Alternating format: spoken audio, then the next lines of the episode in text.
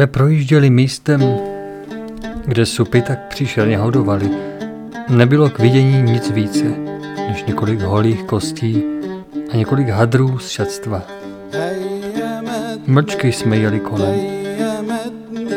Nyní jsme se toulali krajinou, kam až dosud noha žádného Evropana ještě nevstoupila.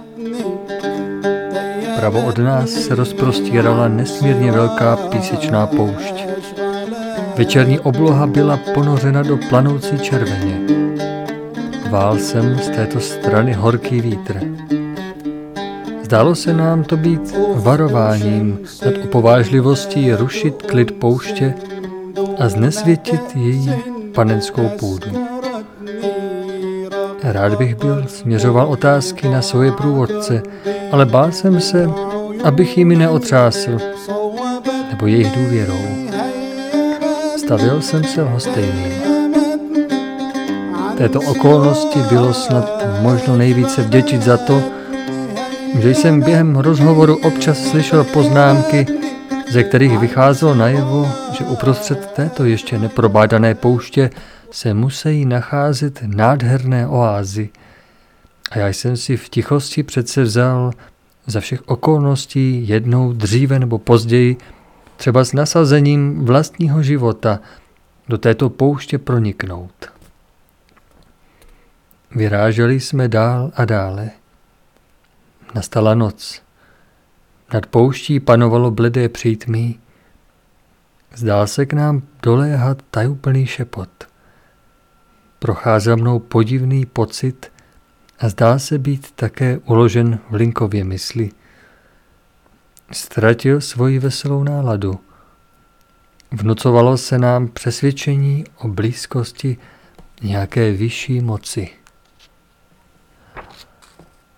Stejně tak, jako se ve všem projevuje majestát smrti, stejně tak, ale ještě úchvatnější je dojem, který vyvolává příroda svou velikostí, když jste večer v poušti.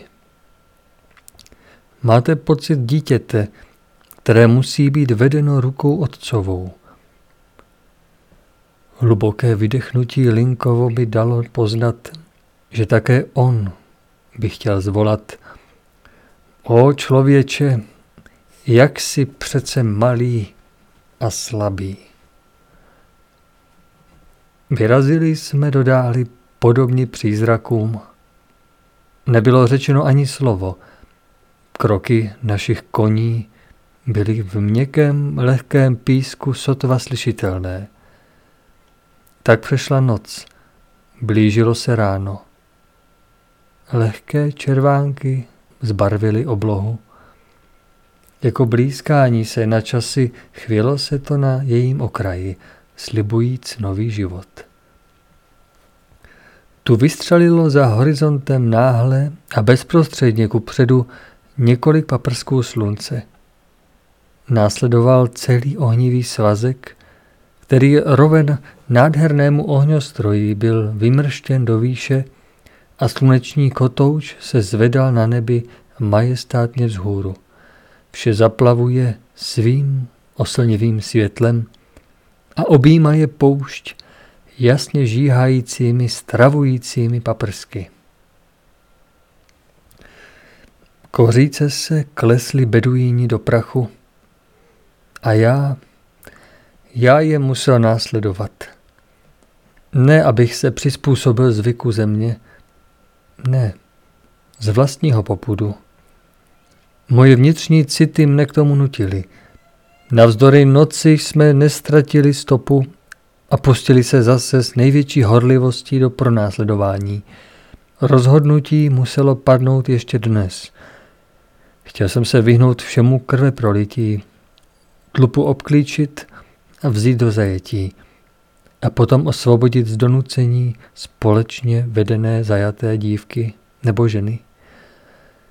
Ale nenadále vystoupila jedna okolnost, která bez uvažování podobné řešení vyloučila. Míjela hodina za hodinou, když jsme daleko před sebou uviděli zase kroužit a dolů k zemi se vrhat supy.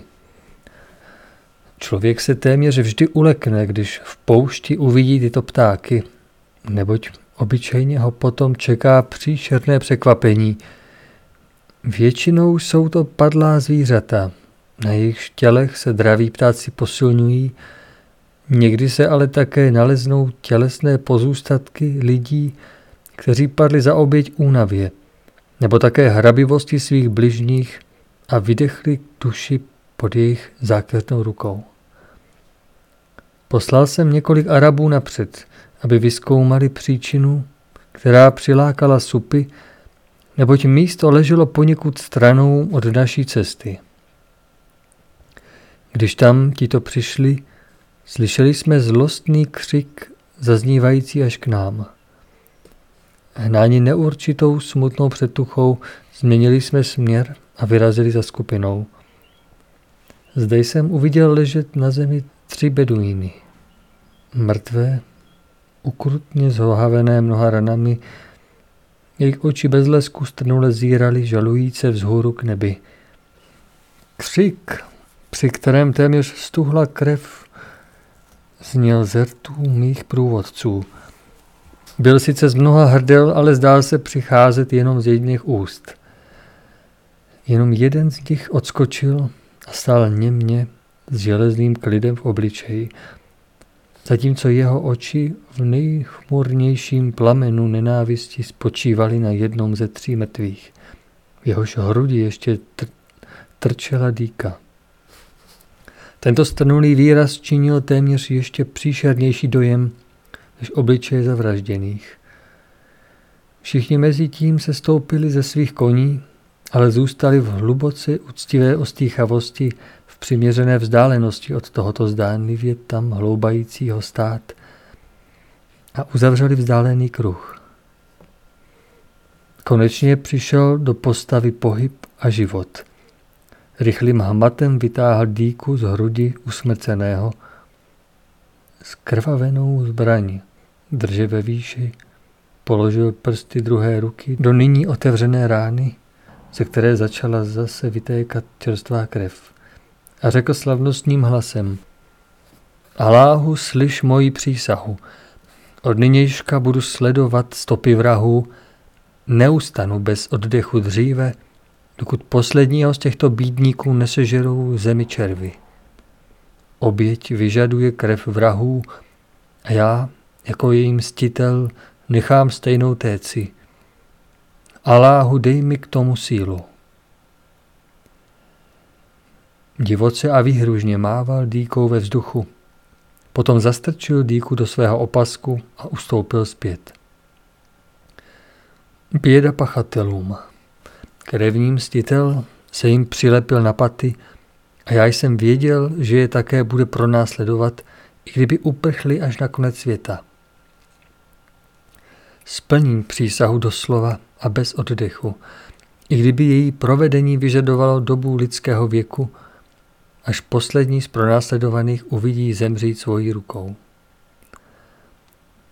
Zde mu nemůže nikdo v jeho záměru bránit – neboť krevní mstitel je zde posvátná osoba a je také nepřáteli respektován. S největším zájmem jsem nyní pozoroval muže, který Tár, takzvanou krevní mstu, přijal. Nemohlo mu být ještě 20 let a jmenoval se Mabat. Jeho ostře řezané tahy obličeje prozrazovaly velkou energii, mrštné tělo sílu a obratnost. Nyní jsme se snažili ty tři mrtvě zahrabat, abychom je uchránili před supy. Ti náš úmysl spozorovali a spustili nespokojný křik. Pokoušeli se přijít blíž a blíže, jejich kruhy se stahovaly stále blíže tak, že jeden z těchto dravých ptáků dokonce zavadil o moji hlavu. Ale vytrvale jsme pracovali dále a koupali tak hluboko, jak jsme jen mohli, abychom znemožnili zvířatům vyhrabání, neboť jsme museli počítat také s hyenami. Potom, co jeden z Arabů proslovil nad hrobem modlitbu z Koránu, Jeli jsme tiše dále. Podle stop jsme již viděli, že nikdo jiný než ti to námi pro následování nemohou být i vrazy. To se musí ale brzy ukázat, neboť pokud to byli pachatelé, tak museli také mít koně těchto usmrcených sebou. Zavraždění byli vaši kmenoví bratři? Obrátil jsem se na toho, který jel nejblíže vedle mne. Ano, pane, odpověděl. Jak sem přišli? Šejk nechává okolí ležení projíždět stále malými skupinami, abychom nikdy nebyli překvapeni nepřáteli, pane. Tak narazili tito tři válečníci pravděpodobně na ty před námi a byli jimi oloupeni. Bude to tak, pane, odpověděl zasmušile Hadžiman, potom pokračoval dále. Aláhovi budíš dík, že jsme tě směli provázet, neboť nyní můžeme padlé pomstít. Touto událostí byl přirozeně konec mého plánu, podle kterého jsem chtěl dostat loupežníky do svých rukou bez krve prolití. Mabat nalezl v tom jednom svého příbuzného, tázal jsem se dále. To byl jeho otec, odpověděl vážně. Nyní jsem tohoto muže obdivoval, že se ve svém sebeovládání během dne utišil. Znenáhla jsme nyní upadli do stále ostřejší chůze, až se tam konečně naše koně řítili v plném trysku. Černí synové pouště se zdáli býti povzbuzení krutou pomstou, takže jsme mohli očekávat, že se vrhnou na uprchlíky. O polední přestávce nebylo ani řeč. Ve strašném žáru, muselo být nejméně 30 stupňů, jsme se řítili do dály. Kromě fůnění koní bylo možno jenom čas od času slyšet na koně směrované povzbudivé nadšené volání. Udělali jsme jenom půlhodinovou zastávku, protože koně byli už velice unaveni. Potom to šlo zase s nezmenšenou rychlostí dále. Den se chýlil ke konci, nastala noc, naše jízda ale trvala dále. Museli jsme se ještě tuto noc setkat s pronásledovanými. Blížila se půlnoc, kdy jsme náhle daleko před sebou uslyšeli padnout výstřely a zmatený křik taktéž k nám zněl hluk boje. Byli jsme u cíle, o tom nemohlo být žádných pochyb. Co však znamená ten hluk? Zde jsme nemohli dlouho uvažovat. Museli jsme se na ně vrhnout. Kromě toho by mi také všechno mluvení nebylo nic platné, neboť nyní se tam s divokým jásotem řítili hadžimanové. Běda tomu, kdo by se odvážil postavit se jim do cesty. Ten by byl nemilosrdně pošlapan a rozdrcen. Zůstal mi jenom ještě čas hlasitě zvolat. Šetřete ženy a dívky, oni nosí mužské šaty. Dvakrát jsem volání opakoval a hleděl vší silou plic přehlušit divoký jásot boje chtivostí vzrušených válečníků. Potom jsem se hnal také já se zobáhem uprostřed černým ďáblům podobným a divokou radostí řvoucím beduínům až tam. Jako větrný vír hnali jsme se s rachotem dále. Před námi se blízkali táborové ohně. Já jsem pozoroval jenom nepopsatelný zmatek, zběsilý nepořádek. Zoufale bojovalo velké množství mužů proti na ně útočícím beduínům, kteří tvořili zeď mezi námi a tísněnými, ve kterých jsem poznal námi pronásledované. Obě strany viděli zadržující boji útokem na ně se ženoucí houf. Tento okamžik překvapení a nerozhodnosti stačil, abychom získali převahu. Se strašným válečným pokřikem, který se více podobal hřevu, vrhli se Hadžimanové do středu mezi bojující. Vše drtíce.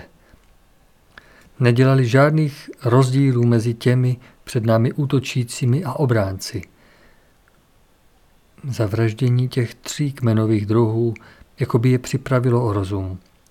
To nebyl více žádný boj, ale jenom vraždění. Hned při náporu jsem viděl Omara a Linka po svém boku. Volal jsem k ním, chraňte bezbrané ženy. A se zvoláním, za mnou jsem zobá silně stiskl stehny. Třemi mohutnými skoky vzrušeného zvířete jsem se ocitl uprostřed tábora a zahlédl ubohé dívky, těsně v jednom roku k sobě přitisknuté, kde se chvějíce a plačíce vrhli na zem. Link a Omar mne následovali a postavili se na ochranu před tyto dívky. Hodné byly politování. Zatímco kolem nás zuřil boj, hleděl jsem je několika slovy uklidnit. Krok za krokem byli přátelé Husejnovi nyní kromě svých nepřátel zatlačení rozlícenými hadžimany zpět zrovna na nás. Hadžimani síly Husejnových přátel ještě více roztříštili, neboť se proti Husejnovým přátelům postavili také beduíni, kteří se objevili před námi a první útočili na tábor. Náhle jsme spozorovali, že tito nám neznámí arabové se rozptýlili na obě strany a prchali zachvácení panickou hrůzou. Nyní se mohli Hadžimanové celou svoji silou vrhnout na Husejnovi přátele a boj nabil tak příznivého obratu, že byl téměř rozhodnut. Tu volal hlas ze středu zavřených. Zpět, zpět, jsme ztraceni. Druhý hlas vřeštěl v největším strachu prchejte. Prostřed tohoto zmatku bylo možno ale zaslechnout velitelské volání stát. Dříve než prchnete, usmrťte nejprve ty ženy. To všechno bylo voláno v turecké řeči. Bezprostředně na to se sem také již vrchlo množství mužů. Nikdo nás do posud uprostřed boje nespozoroval, poněvadž jsme se nacházeli v týru nepřítele.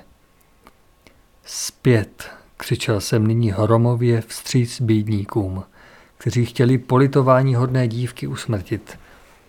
Současně jsem vystřelil stejně jako Omar a Link do středu mezi útočící – Potom jsem volal tak hlasitě, jak jen to bylo možné. Jsem, vy stateční válečníci Hadžimanů, zachraňte ty dívky a pomstěte vaše bratry. Odpovědí byl divoký jásot. Leknutím ohromení se stáli zpět ti bojovníci, kteří se předtím vrhli na ženy. Naše neočekávané výstřely způsobily zoufalý zmatek. Potom ale vznikl lítý boj, během kterého jsme mohli jen s námahou své postavení před dívkami uhájit. Konečně několik beduínů proniklo až k nám a postavilo se mi po boku. Nyní byl zbytek loupežníků mezi námi doslova rozdrcen. Avšak jednomu se podařilo vyšvihnout se na svého koně a uprchnout. Ale také jenom jednomu jedinému. Všichni ostatní byli usmrceni nebo těžce zraněni. Když povyk poněkud utichl já jsem mohl všechno přehlédnout, spozoroval jsem, že tři z našich byli mrtví a mnoho zraněných. Zpočátku jsme stáli proti větší přesile, neboť to bylo nejméně 25 až 30 mužů, kteří před námi napadli tábor a kteří se rovněž proti nám postavili dříve než uprchli. Ale útok hadžimanů srčících vstekem byl také strašlivý. Ještě dnes vzpomínám s hrůzou na divoký jásot těchto synů pouště, který okolo mne běsnil, když jsme se jako šílený vír, nebo lépe jako výbušné plyny, vřítili do tábora do středu nepřátel, aniž bychom věděli, kolik jich máme před sebou, aniž bychom se tázali potom – jestli budeme desateronásobně silnějším protivníkem rozdrceni, protchnutí jedinou myšlenkou pomstit se za zákeřnou trojitou vraždu. Tři koně padlých se nacházeli v táboře mezi ostatními koňmi. Hadžimanové je i hned poznali. V každém případě mohl být krevní mstitel spokojen a já jsem ho hledal očima, abych spozoroval tahy jeho obličeje – ale nikde jsem ho neviděl. Počítal jsem znovu svoje průvodce, potom mrtvé a opravdu chyběl jeden muž. Tázal jsem se každého jednotlivce, ale nikde jsem se nic nedozvěděl. Konečně si jeden vzpomněl, přistoupil ke mně a vysvětlil, že Mabat vyrazil za oním, kterému se podařilo utéci. Nečekej na mstitele, připojil k tomu. Ten se nesmí a nevrátí do té doby, než toho posledního dostihne a zničí. Nyní jsem se obrátil k houfu ještě stále se chvějících dívek. Nebojte se, řekl jsem přátelsky, my vám nechceme udělat nic zlého, nýbrž jsme vás přišli osvobodit od vašich trýznitelů. Nenásledovala žádná odpověď. Všechny se na mne dívali velkýma očima, poněvadž jsem k jim mluvil v turecké řeči. Pokračoval jsem dále. Vy turecky nerozumíte? Tu jedna z dívek povstala, přistoupila ke mně, políbila, uklánějíc se můj oděv a řekla, my ti rozumíme, o pane, protože mluvíš řečí naší země, ačkoliv nejsi žádný Arab. Ale v posledních dnech jsme se odnaučili téměř mluvit, neboť jsme byli byty, jakmile jediné slovo přešlo přes naše rty. Tak jste rádi, že jsme vás osvobodili? My jsme šťastní, o pane. Nyní jsem volal k dívkám v německé řeči. Je mezi vámi někdo, kdo rozumí německé řeči? Bylo však ticho. Byl jsem zklamán, ale přesto jsem se tázal francouzsky. Est ce qui peut entre vous une? Ve svém zděšení jsem se obrátil na tu, se kterou jsem nejprve hovořil zase turecky. Zeptej se ještě jednou, jestli jedna z těchto děvčat tam psala před několika týdny hrotem kousku dřeva slova na papír. Zatímco pověřená dívka se tázala, přistoupil Link ke mně a řekl rovněž úžasle. Je to možné? Hledaná zde vůbec není? Sám nevím, co si mám o tom myslet, byla moje mrzutá odpověď. Tu přistoupila dívka zase ke mně. Z nás to nebyla žádná, oh pane, ale některé viděli, že Fatima častokrát na kus starého papíru vyškrábala dřevem tvary. Kdo je Fatima? Ptal jsem se rozčileně. Fatima byla učená. Ona uměla psát a číst, hovořila také jazykem jiných národů, zrovna jako ty, ó pane. Kde pak je? Ptal jsem se netrpělivě. Ona už u nás více není. Hovor s orientálkou mě mohl dohnat k zoufalství, proto jsem prudce naléhal dále. Tak mi přece řekni konečně, co s ní je, je mrtvá? Ne, o pane, ona je prodána. Prodána? Ano, pane, prodána. Ona velmi plakala, přestože, jak se zdálo, dostala dobrého pána. Děvče, rozpomeň se, řekl jsem nyní rozčileně. Upamatuj se přesně, prodal Fatimu Hussein? Ne. Hussein zde více nebyl. Jednou se v horách vzdálil a už nepřišel. Druhého dne na to byla Fatima prodána jednomu bohatému muži. Fatima byla krásná, a naši hlídači se jí rádi zbavili. Uvažoval jsem, to souhlasilo. Ten lístek jsem našel nedaleko místa, kde byl Hussein postižen nehodou. Husseinovi přátelé pochopili, že by nyní kvůli jednomu děvčeti byli pronásledováni a proto ji prodali, aby u nich nebyla nalezena. Ty jsi byla přitom, když byla Fatima prodána? Zeptal jsem se nyní znovu. Musel jsem se dozvědět, co jen šlo, snad se přece najde opěrný bod. Ano, pane, My všechny jsme se museli ukázat tomu cizímu pánovi, on ale koupil jenom Fatimu. Neslyšela si vůbec nic? Žádné jméno? Žádné místo? Ne, opane, ale já se ještě jednou zeptám těch ostatních. Odpověděla a spěchala ke svým družkám, horlivě s nimi rozmlouvajíc. Brzy přišla potěšena zpět a řekla. Ano, o pane, mluvilo se o Adieiru. O Adieiru? Víš to určitě? Nebyl to snad Adier? Nejistě se na mě dívala. O, pane, řekla smutným tónem, tak přesně to nevím. Zní to stejně tak jako to druhé. Dlouho jsem se tím nezdržoval a byl jsem rád, že jsem se dozvěděl alespoň něco. Adier je místo na pobřeží Bahrajského zálivu, naproti stejnojmenného z ostrova a severovýchodně od Al-Hofuf, hlavního města provincie Al-Hasa. Adjeir je naproti tomu jedno menší místo ve stejném zálivu, jihodovýchodně od Al-Hofuf. Fatima nikdy s vámi nemluvila? Zajisté, o pane, tak dlouho, dokud jsme směli mluvit, vyprávěla nám mnoho o cizích zemích. Neřekla vám nikdy, že její jméno je jiné než Fatima? Také to, o pane, ale to jméno jsem si nemohla zapamatovat. Poznáš je, když ti je řeknu? Doufám, odpověděla zamyšleně. Bylo zcela jiné než jména naší země. Když jsem jí dal nějakou dobu na uváženou, řekl jsem důrazně. Byla to snad Alžběta. V jejich očích to uznala a zasvitlo. Potom radostně zvolala. Ano, pane, tak přesně tak to bylo. Slyšela jsem to mnohokrát.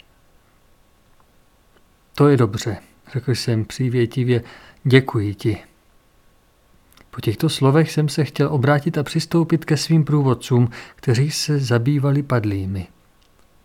O pane! Prose volal hlas za mnou. Rychle jsem se obrátil a viděl mluvící osobu stát ještě na tom též místě, co předtím. Snažně prosíc směřovala své tmavé oči na mne. Nebyla to jako také ostatních sedm nepěkná dívka a mohla mít sotva osmnáct let. Laskavě jsem se jí přiblížil. Máš ještě nějaké přání? Dlouho tu stála rozpačitá a zmatená. Západní zdvořilost uvede orientálky, které na to nejsou zvyklé, do rozpaků. Konečně zvedla své oči a ptala se. Co si s námi počneš, ó pane? Nyní jsem byl touto jednoduchou otázkou uveden do rozpaku já. Na to jsem ještě vůbec nemyslel. Ovšem, že co se nyní mělo s děvčaty stát, nemohli přece sami cestovat dále. Zaraženě jsem se díval na děvče přede mnou stojící. Ta nyní pokračovala ostýchavě dále. O pane, kdyby si s nás chtěl u sebe ponechat, my bychom ti zajisté všechny věrně a oddaně sloužili. Jsi tak laskavý, chceš být naším vládcem? Tato slova vyšla tak naivně a samozřejmě, že jsem tu v prvním okamžiku stál jako skamenělý. Doslova jsem strnul.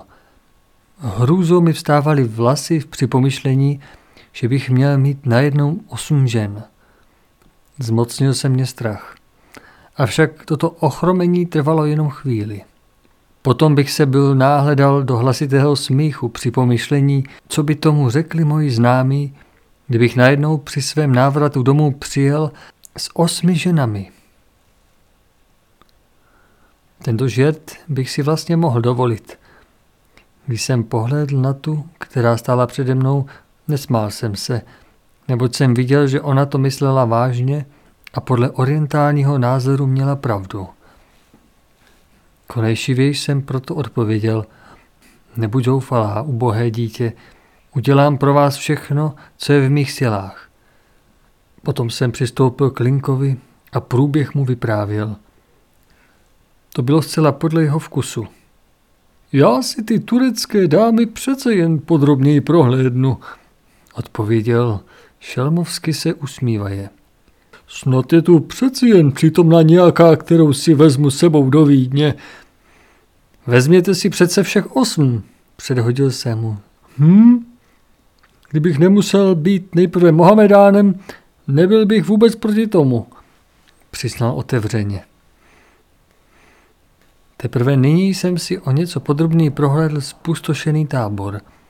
Bylo dobře, že mi šejk Juzuf dal s sebou 20 mužů, neboť tábor k mému překvapení poskytoval přístřeší 17 mužům, z nich 16 leželo na místě, kde padli, ale jeden uprchl. Avšak ten poslední neuteče daleko, protože Mabat je mu již v patách. Z uprchlých beduínů, kteří před námi chtěli plenit tábor, nebyl usmrcen žádný. Na můj dotaz jsem se dozvěděl, že moji válečníci uprchlé beduíny poznali jako gasary. Jejichž pastviny se rozprostíraly na hranici pouště až k pohoří Džebel Ogdat. Nemusíme se jich obávat, doplnil Arab, podávající mi zprávu. Hasarové se neodvažují napadnout náš kmen. Na základě toho jsme se rozhodli, že zbytek noci klidně strávíme ve stejném táboře a teprve ráno nastoupíme cestu domů. Hadžimanové pohřbili své mrtvé druhy, ale nedali se pohnout, aby také padlé nepřátele chránili před supy a hyenami. Všechno, co bylo nalezeno, přišlo přirozeně do vlastnictví válečníků a bylo vzato sebou a proto zpáteční cesta trvala více než dvakrát tak dlouho, než jsme potřebovali na cestu sem. Strávil jsem téměř bezesně obě noci a přemýšlel o tom, jaké kroky eventuálně mohu nyní ještě udělat k nalezení Alžběty. Ale všechny se mi zdály být beznadějné. Přece jsem ale nemohl hledání beze všeho vzdát a zastavit. Musel jsem se nejméně v těch dvou jmenovaných místech dotázat. Ale po kom a pod jakou zámínkou? Obrátil jsem se k dívkám a seděl skoro do půlnoci u nich, až se mi konečně podařilo získat jakž takž přesný popis osoby kupce. Podle těchto údajů jsem si nyní již troufal dotyčné, dotyčného při setkání poznat. Když jsme konečně zase opřijeli do tábora, projevil šejk Juzuf při uvítání velkou radost nad tím, že jsme ještě jednou vyhledali jeho stan a pozval mě, abych jako host u něho pobýval delší dobu. Pozvání znělo o to lákavěji, když mi slibovalo naději jízdy do pouště. Naděje na opětovné nalezení Alžběty byla nyní tak nepatrná, že jsem pozvání přijal a chtěl si především několik dnů oddechnout a zatavit se. To jsem byl již dlužen Linkovi, na němž byla viditelná únava, přestože to nikdy nepřipouštěl. Tak přecházeli v lenivém klidu první dny. Osvobozená děvčata byla předělena několika arabským ženám, aby jim byla nápomocná při práci. Rychle zdomácnila a již po čtyřech dnech jsem se mohl přesvědčit, že vůbec netoužila odtud zase odejít. Šejk Juzuf konečně určil den odjezdu a k výletu do pouště a my jsme museli při této túře použít velbloudy.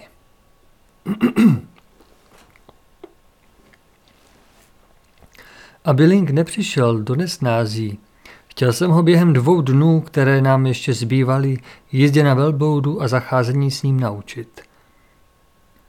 Za tímto účelem jsme šli jednoho dne rána, šli jednoho rána pěšky před tábor a nechali si přivést dvě dobrá jezdecká zvířata. Link se mi vysmíval, uhodil se pišně v prsa a řekl poněkud uraženě. Co si vlastně o mně myslíte? Já se přece jako dobrý jezdec s jedním velbloudem vypořádám. Z dola nejohnivějšího koně, tudíž budu moci jezdit dobře bez námahy a velkého cvičení na takovém korábu pouště. Tak uděláme aspoň jednu malou projížďku. Hleděl jsem ho uklidnit. Dobře, ujednáno. Ale budete žasnout. Odpověděl nyní zase rychle upokojen. Ale žasnout měl dobrý link, jak musel brzy zjistit. Zvířata byla právě puštěna a Arab nám pomáhající podal každému z nás jednu lehkou hůl. Můj přítel se na mě udiveně díval.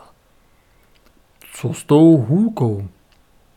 Já přece nepotřebuji na svém velbloudovi žádnou hůl. Nebo přece? Ovšemže, odpověděl jsem, musíme mít jednu hůl. Spokojeně vyšplhal nahoru. Brzy seděl pobaveně nahoře v imponujícím držení těla. Arab měl být v každém případě při své práci na pozoru. Link radostně ke mně volal. Nuže, nyní jsem vysoko a nepůjde to tak brzy zase dolů. Nyní jsem vysoko a nepůjdu tak brzy zase dolů. Sedí se mi zde docela pohodlně. Mezitím jsem také já vystoupil a nechal své zvíře povstat. Druhé následovalo bez pobídky příkladu. Slyšel jsem ještě Linka spokojeně hlaholit do ranního vzduchu Poj dolů, o má Teresko. A zde byl zpěv náhle ukončen. Díval jsem se po svém příteli, dobře jsem viděl jeho velblouda s největším klidem stát vedle svého, ale ten však před několika vteřinami pišně na hrbu trounící link zmizel. Jako by ho nějaký větrný vír odvál pryč. Tu jsem ho konečně spozoroval sedět na zemi před hlavou jeho zvířete s nešťastnou tváří. Link a jeho velbloud se oba na sebe dívali nejvýš překvapeně. V každém případě nemohl jeho velbloud pochopit, proč byl jeho pán zase tak rychle dole a sedl si před ním na zem. Link naproti tomu vůbec ještě nevěděl, co se vlastně stalo a divil se, že se hlava jeho velblouda vynořila náhle před ním a oči tohoto zvířete se soucitně na něho vytřeštily. K šípku, Linku, co děláte tam dole? Tázal jsem se se smíchem. Myslím, že jste měl v úmyslu strávit několik hodin nahoře. Zapomněl jste něco? Nebo dokonce ztratil? Zpočátku moje slova vůbec neslyšel. Strnulé oči jeho zvířete zdály se ho doslova hypnotizovat, neboť nemohl vůbec svůj pohled odvrátit od hlavy velblouda, vznášející se nad ním. Konečně na mne zaraženě vzhlédl. Stra, tratil? To je docela možné, neboť mého rozumu zdá se být půlka pryč.